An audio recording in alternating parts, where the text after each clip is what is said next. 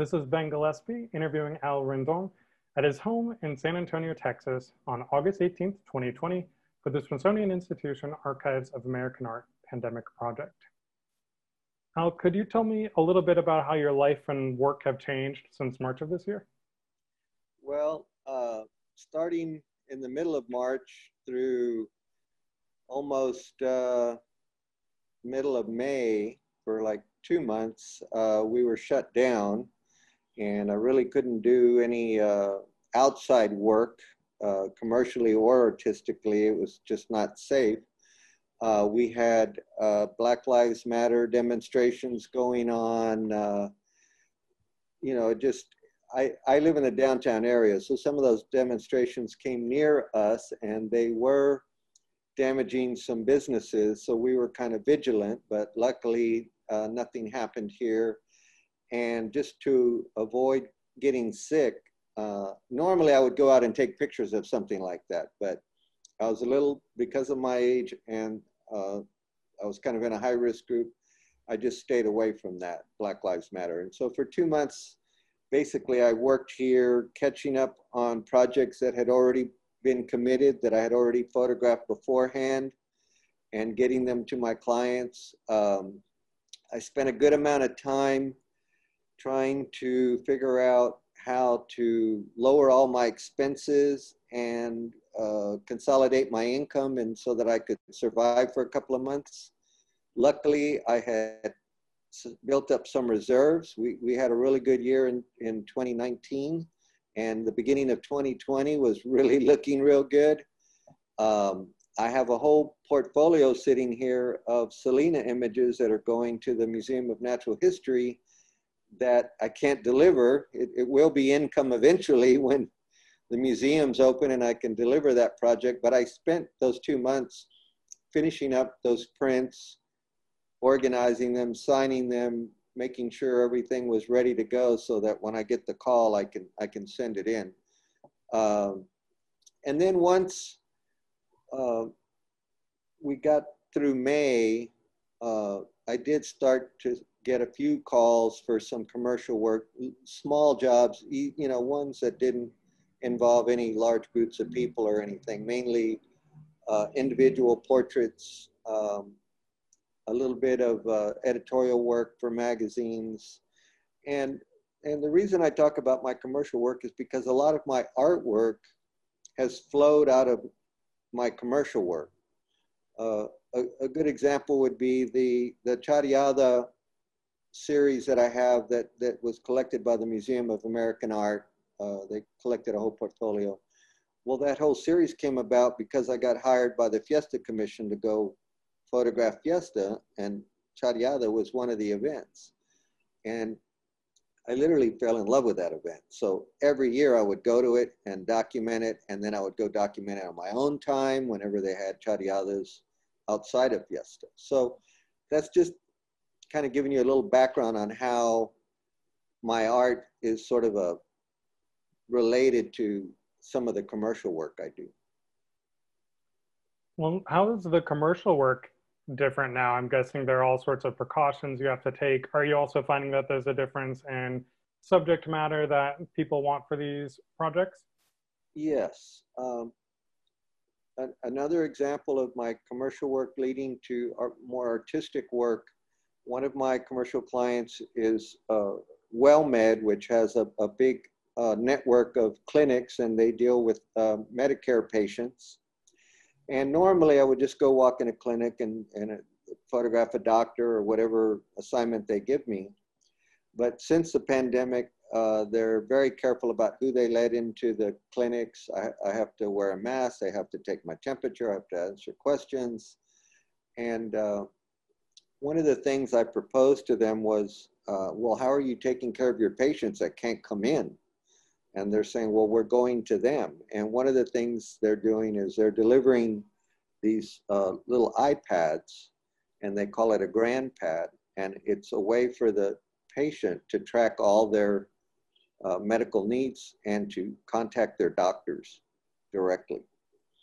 And so I photographed some of those being delivered to patients just from a distance and with a mask and Uh, it wasn't easy to get their releases. A lot of these patients are elderly and they don't understand and they don't want to be photographed because they're old. Um, and a new project I'm going to start for them that has, uh, I'm a little bit excited about is I'm going to be going into these patients' homes with the caregivers, uh, with the providers, and taking portraits of them in their homes, in their home environment and also documenting how the providers provide care to them, you know, taking their vitals, uh, making sure their medication is up to date and that they're taking it properly, and answering any questions the patients might have about their, you know, their ailments or whatever. Uh, that sounds like a very a very timely project. Um, and I know that elderly agency and autonomy has been important in your photographs before. Uh, what about your own sense of home and caring for yourself and your family during this really fraught time? Um, do you find that you have different rhythms at home um, and how you? Everything's changed. Uh, before, uh, I live here in the building with my brother and my wife. every morning they would take off for work and not come back until the evening. But now everyone is here working from home. And we kind of each have our own little workspace. And uh, so it's different. Yeah, we're, we're more communal. We're having our meals together, not just dinner, but breakfast, lunch, dinner, and uh, we're taking turns uh, you know, cooking or, or providing food for everybody. And uh, so, yeah, it's created a little different environment. Um, my, my brother is a lighting designer. And so now he is going out and meeting with clients. The store is still closed. It's only open by appointment. They only let people in one at a time. Uh, so yeah, it's it's everything. Everybody's kind of going to curbside service or or by video chat or telephone or you know it's just different world for sure. And i'm not sure it's ever going to be back to the way it was before. Right and i'm wondering are there are there projects that are coming to mind for you? What, what do you want to be photographing in the wake of this or as this changes? Um, what are you thinking about? What sorts of subjects are drawing your attention?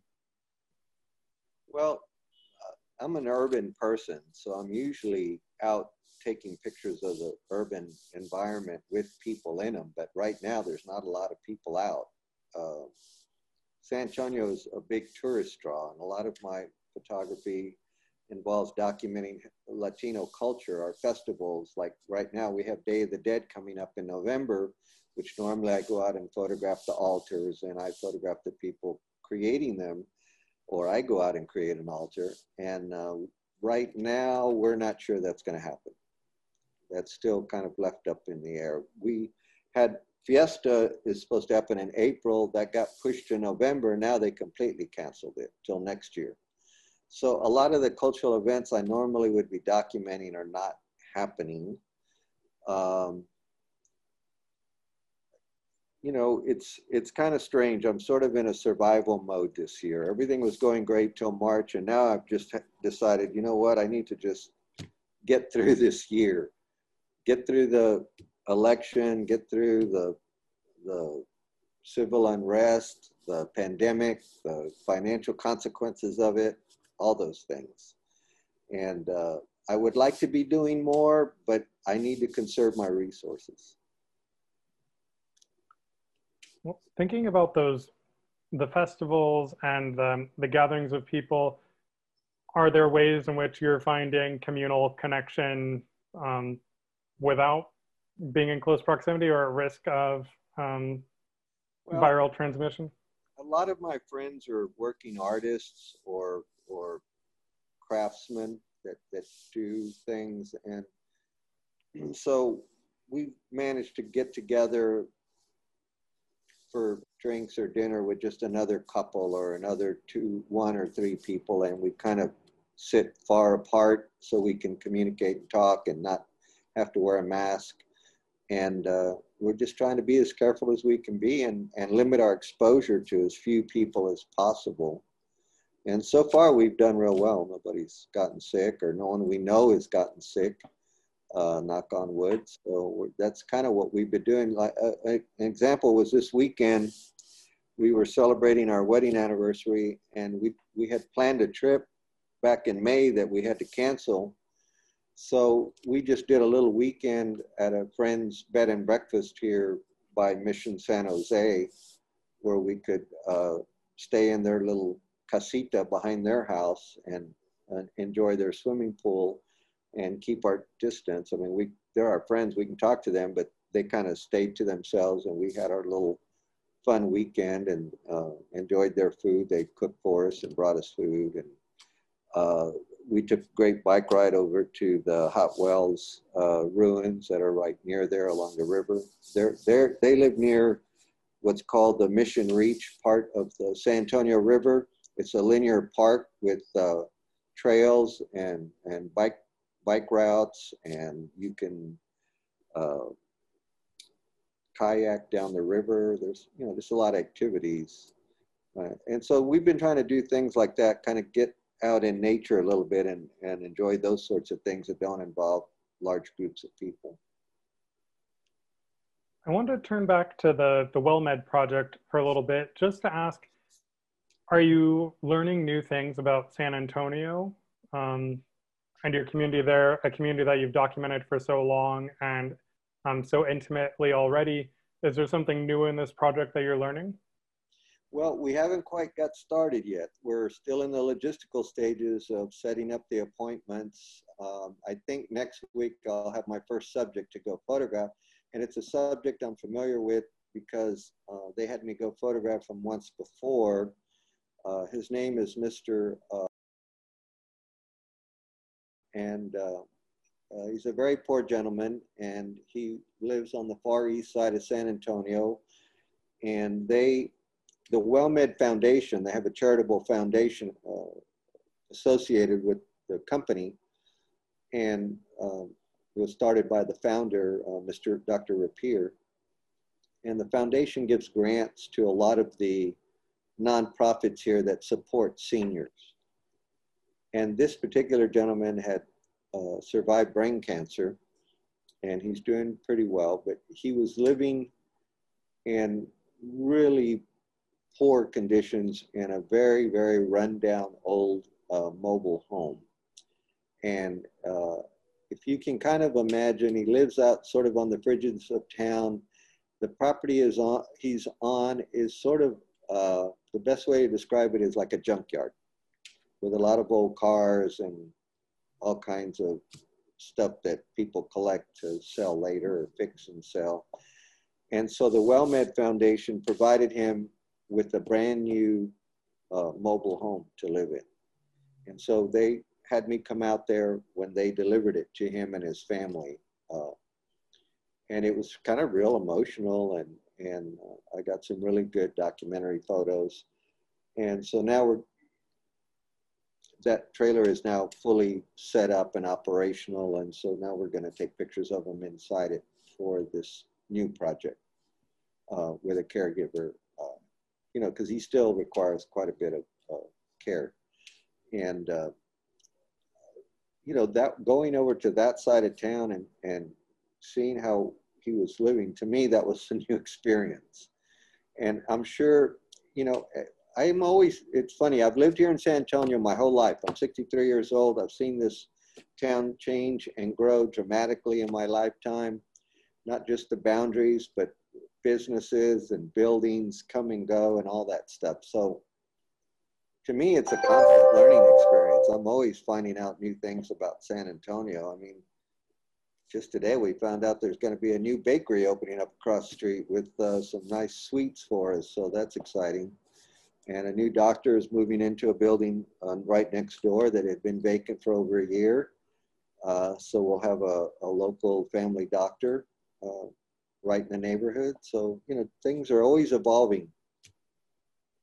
You know, well, it's wonderful that they're, um, in times that feel so heavy and elegiac, that there's also space for um, celebratory moments to, to document the good things that are going on in the community is there anything uh, beyond getting those Selena photos delivered, which I am personally looking forward to? Um, are, are there other things that you're looking forward to as the year goes on in your work?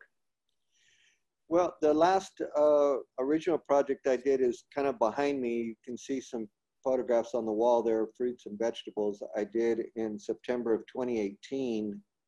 Uh, another project I'm working on that's not completed is I'm working on a book of Hardberger Park, which is a recently uh, open park to the public, named after one of our former mayors that helped get the park going. Uh, they're creating a land bridge. The park is a huge ranch that had a highway running through it. Not a major highway, but a, a pretty big thoroughfare running through it. And it separated the park into two sections. And, and they raised the funds to create a special land bridge that connects them, that the cars can drive under. But the bridge is not like a traditional bridge. It's going to be landscaped. It's going to have, it's going to look like you're just walking over a hill to get to the other side and there's going to be uh, viewing blinds that uh, local artists here produce that you can sit in to watch the wildlife and things like that. So that project's been was started after I completed the uh, the fruits and vegetables of Mexico project. So that one should have been done by the end of this year, but because of the pandemic now, there are some things in the park we haven't been able to document. Uh, so that's been drawn out. So I'm working on that project.